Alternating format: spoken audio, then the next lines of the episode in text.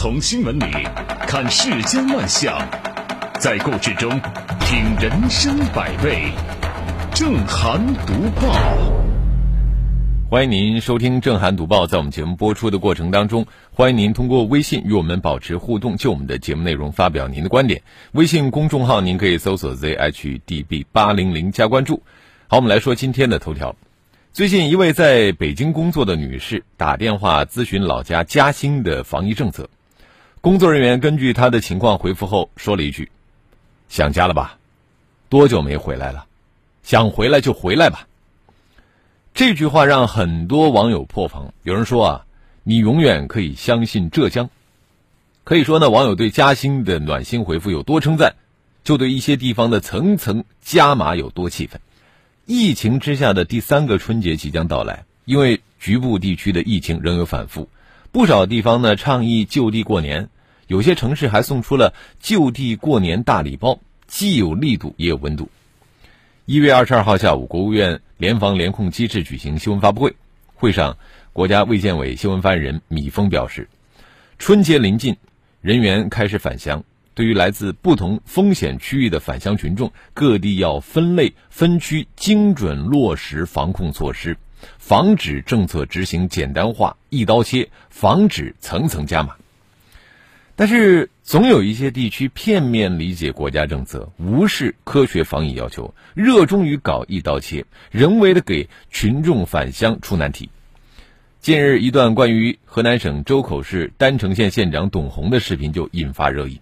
这位县长公开在大会上说：“你只要返回，先隔离再拘留。”网友戏称啊，以前乡愁是一张车票，我在这头，故乡在那头；现在乡愁是一张核酸证明，我在这头，故乡说你就在那头，别回这头。这戏谑中啊。带着几多的无奈，我们说疫情防控是一场大考，考什么呢？既考验一个地方政府的执政能力和水平，更考验地方官员有没有一颗为民之心。在疫情防控常态化的今天，只要尊重科学、讲究专业，防疫之前不会松懈，思乡之情就可以成全。光明日报评论称，我们必须看到的是。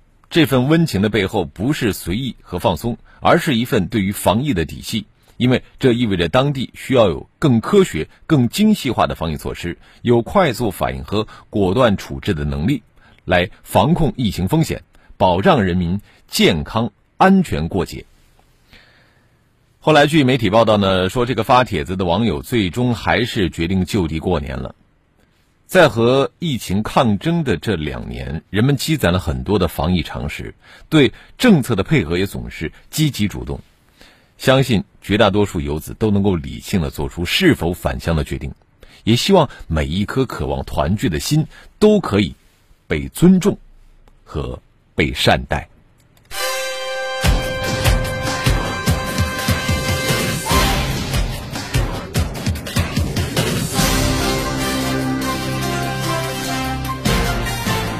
这里是正涵读报。关于疫情防控，现在各地的规矩还真是五花八门。那关于护工啊，好像各地医院似乎差不多。人都送到医院了，为什么还要请护工？护工的工作为什么不能由护士来承担？近日，《法制日报》刊发“人都送到医院了，为啥还得请护工”这一文。引发了社会的广泛关注，众多读者在报道下面发表评论，坚决支持取消护工，支持助理护士取代护工。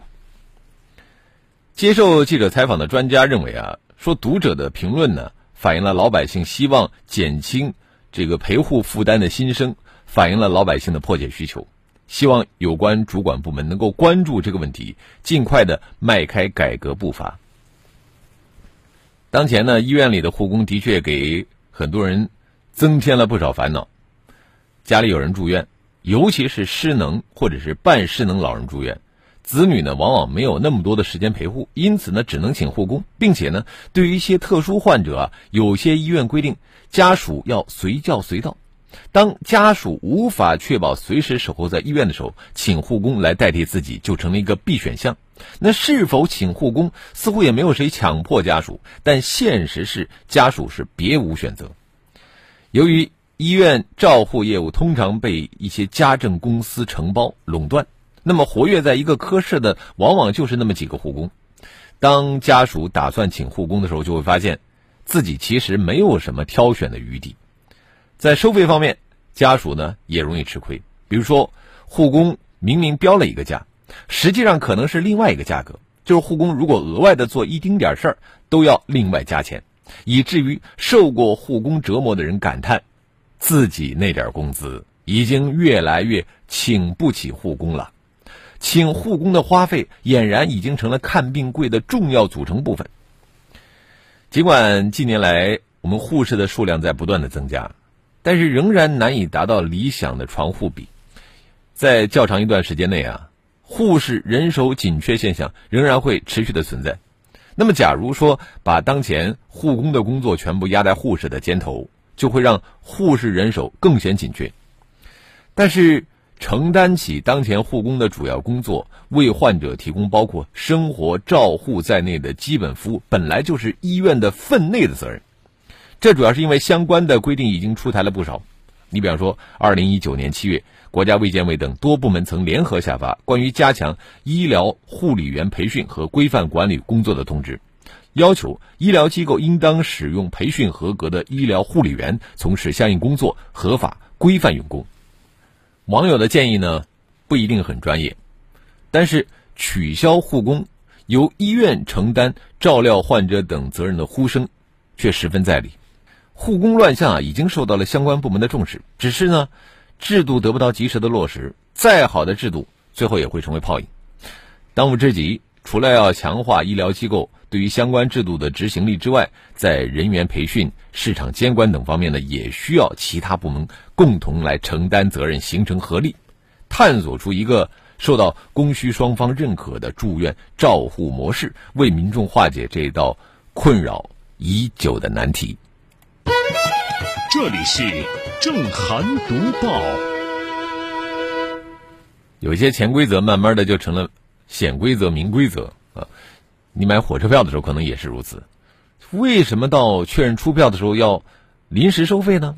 在杭州工作的张女士，平时工作很忙，今年春运呢，选择用抢票软件购票，但是却遭到了平台诱导购买 VIP。一月七号。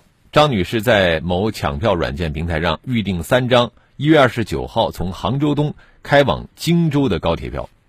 根据这个平台页面介绍啊，消费者可以在下单时勾选多买几张或者是少买几站，那么然后呢再上车补票或者是提前下车。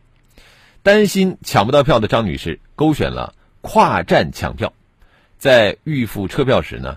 实际支付的是单价四百零三元，从杭州东到宜昌东，途经荆州的三张车票。一月十七号，抢票软件平台给张女士发短信，提醒她可以体验一次抢票 VIP 礼包权益，五分钟内立即出票，并表示要在三十分钟内打开软件确认，超时了就视为放弃。张女士高兴的以为这个抢票平台已经帮她抢到票了。打开软件准备确认的时候，却发现确认出票的选项处提示需要另外购买四十元的 VIP 礼包，这个里边包含了预计五分钟内出票和八十元全平台优惠券。同时，如果不购买礼包，就意味着本次抢票成功时间未知，没有任何的优惠福利。有一些气愤的张女士呢，随手就打开了幺二三零六网站。她想查看一下余票的情况，意外的是啊，该网站页面显示她预约的三张车票已经是待支付状态，于是他就在幺二三零六网站用原价购买到了车票。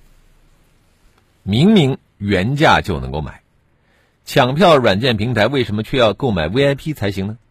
张女士表示，感觉呢这是利用消费者害怕没有票的心理，在趁机捆绑消费。律师王伟坤认为，抢票软件平台的这种行为有违诚实守信的原则。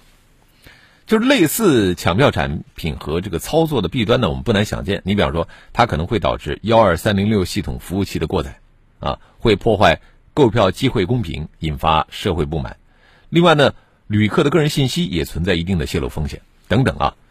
嗯，对此，铁路方面呢，既需要提升售票服务，也需要堵塞漏洞，就是做好购票宣传和说明，提前预防。另外，我们的监管部门也应该积极作为。只有让抢票软件不再抢手，才能够进一步的规范网络交易秩序，实现购票的机会公平。那么，作为消费者呢，我们应该明白，所有抢票软件的尽头都是幺二三零六。呃，更进一步说呢，就是当车次没有票需要等票的时候，幺二三零六的候补购票功能是所有抢票途径中优先级最高的存在。面对抢票软件的蛊惑宣传，我们呢应该。头脑冷静，不能够高估它的作用，更不能忽视其中的风险和损失，一再的去交智商税。这里是正涵读报，就是这些抢票软件平台，他们的吃相真的太难看了啊！我们继续说到电影院的吃相，那也是相当难看。近日，河北廊坊有网友称，万达影城。电影厅把中间座位改成了付费按摩座椅，不按摩坐着观影就不舒服。这个影城的人员告诉记者，进场的时候会询问顾客的需求，不需要按摩可以撤掉坐垫儿。电影院的黄金座位是电影厅中间的最佳观影区。河北廊坊万达影城影厅把中间的这个座位呢改成了付费按摩座椅，这个不是个别现象。就在全国很多地方的电影院里边，这是个比较普遍的做法。在电影厅里边设置付费按摩椅，增加观影的体验，未尝不可。但是，付费按摩椅如此霸占电影厅的黄金座位，这未免吃相太难看了吧？一般情况下，对于咱们大多数工薪阶层来说呢，这个按摩呢还是一个比较奢侈的服务。那如今的电影票价也不便宜，那么。观看电影能够接受按摩服务的恐怕并不占多数，因此呢，在电影厅那边设置付费按摩椅，不能够霸占黄金座位。在电影厅里边可以合理的设置部分付费按摩椅，但是应该保留大部分座椅，包括一部分黄金座椅，就是让观众在网上和现场购票的时候能够自主选择。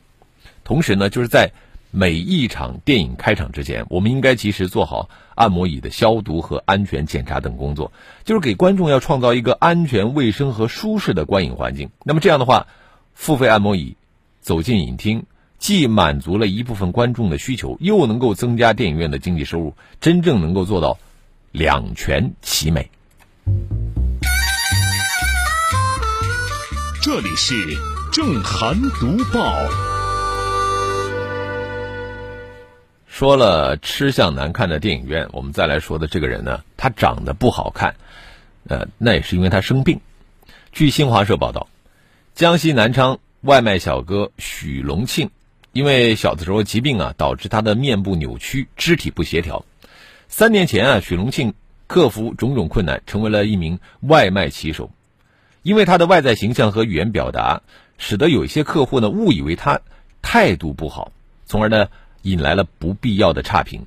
许荣信非常看重这份工作，他每天就在家里努力的练习微笑，用积极乐观的态度去面对这一切。好，广州，我们继续来说。知道是什么，更知道为什么。博览群报，为您提供有价值的观点。正涵读报。好，欢迎回来，这里是 FM 一零四无锡经济广播正在直播的震撼读报。在广之前，我们说到了江西南昌的外卖小哥许荣庆啊，因为小的时候呢，疾病导致他的面部扭曲，肢体不协调，后来他成了外卖骑手，他非常看重这份工作啊，那么他每天在家里面努力的练习微笑，用积极乐观的态度去面对这一切，生活。以痛吻我，我却报之以歌。自立自强、坚韧不拔的许荣庆，活出了他的精彩人生。面对部分消费者的误解，许荣庆呢没有怨天尤人，而是积极的去进行自我的调试，努力的改变自己。无独有偶，为了克服社交恐惧症，湖南长沙零零后的服务员主动留在店里，对着玩偶练习点餐。在一些人眼中，这也许是一件非常容易的事情，可是对另外一些人而言呢，却需要经过艰辛的练习才可以做到。更难得的是，努力工作、认真生活的外卖小哥，他们没有抱怨命运的不公，也没有因为别人的不知情、不体谅而心理失衡，而是努力的去突破和提升自己。人在世上练，刀在石上磨。在平凡的世界里边，无论是谁啊，要想把服务员还有外卖小哥这样看似简单的工作做好，其实也需要涵养学徒心态。就只有经历过一件件小事的磨砺，才有经历了痛苦之后的破茧成蝶，才能够成为更好的自己。面对苦难，不同的人会交出不同的答卷。有的人呢，向苦难低头，不断的抱怨；有的人呢，自我怀疑，萎靡不振。有的人自暴自弃，选择逃避；有的人会用勇气和耐心迎难而上，在应对挑战当中去超越自我。对镜练习微笑，有值得我们每个人汲取的精神力量。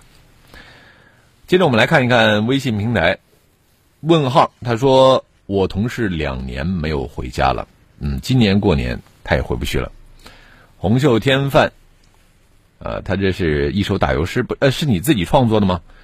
呃，独在异乡为异客，这个“异”呢变成了疫情的“疫”啊。独在异乡为异客，每逢佳节甭思亲。尔等恶意返乡时，先封家门再居人。作者：丹城董知县。范美宁说。呃，我们无锡是低风险地区，然后返乡如果说呃回我媳妇儿老家的话，就必须要四十八小时核酸阴性，然后还要居家隔离十四天。你说有多奇葩？就是这样的一刀切，真的是让人无语啊！穆林西说：“为什么他们就敢层层加码，并且敢一刀切呢？难道上级部门没有接到举报吗？如果说接到举报了以后，他们又是怎么去处理的呢？”嗯，呃，神采飞扬说。呃，学学上海吧。作为国际大都市，一年至少有个四次两三例的疫情，可是精准防控永远能够做到不影响，然后并且能够防得住。八风不动说护工费现在比医药费都贵了。现在疫情呢，有的医院他不让家属陪护，必须请护工。马月成他说，一方面护工的素质参差不齐，水平有限；另外一方面呢，就是收费令很多患者难以负担。护士短缺是个老问题，呃，但是要想把这三个问题一并解决，十年之内我看都难。呃，腊月他说我也纳闷啊，医院里的护工都有接受过专业培训吗？呃，陪床时同病房的护工就是睡觉，输液完了好半天才去喊护士。好，我们也欢迎更多的朋友可以就我们的节目内容来发表您的观点。微信公众号您可以搜索 zhdb 八零零加关注。我们继续来读报。据报道，如今不少年轻人热衷于占星八卦，仅占卜首饰物品一项，有卖家声称利润率可以达到百分之八十。你不要觉得贵，我们卖的是人性。在这个占卜咨询的评论当中，有消费者投诉说，两个不不一样的顾客得到的竟然是完全一致的解答。消费者花钱买到的只是笼统的安慰，花钱改命，单凭占星师一张巧嘴儿就能够让很多消费者争先恐后的破财。然而财是破了，可是这命改了吗？占卜转运的背后，是我们的迷信心理在作祟。从传统的这个算命活动到如今的网络占卜，它其实就是换汤不换药，形式变了，本质根本没有变。它都是利用人们对于超自然力量的敬畏和迷信，以一套笼统的话术蒙骗消费者，心甘情愿的去花钱转运。对于消费者而言啊，出于迷信心理，会不由自主的听信占卜咨询师的运势解读，在宁可信其有，不可信其无的这种侥幸心理作用下呢，极可能冲动下购买各种什么转运物品，为了逆天改命。伤财又伤心，那实在是大可不必。所谓的这个运势预测呢，不过是卖家事先准备好的模板而已。消费者之所以会觉得真实可信，那是因为这些话术它从一开始就没有什么明确的指向性，更没有依据可言，只是模棱两可的给出一个大致的答案。消费者呢很容易去对号入座，花了钱试图转运，可买到的只能是无效的安慰。消费者一边破了财，另一边还糟了心，这个时候才会后知后觉自己当初的愚昧无知。命运从来都不是他人可以随意预测的对象，你的命运只会掌握在你自己手中。所以，与其相信命运呢，不如相信自己。解铃还需系铃人，要想解决问题啊，只能靠自己。其实，人们缺少的只是直面问题的勇气。寻求占卜呢，它只是一种逃避策略。对解决问题啊毫无益处，占卜转运不可靠，莫让迷信冲昏头脑。我们应该理性的认识所谓的占卜服务啊，就是不要冲动的去消费，因为旁人无法插手你的人生，做自己的主人，你的命运也只能由你自己来决定。好了，今天的震撼读报我们就说到这里，非常感谢您的收听和参与。更多的交流，请您搜索微信公众号 zhdb 八零零加关注。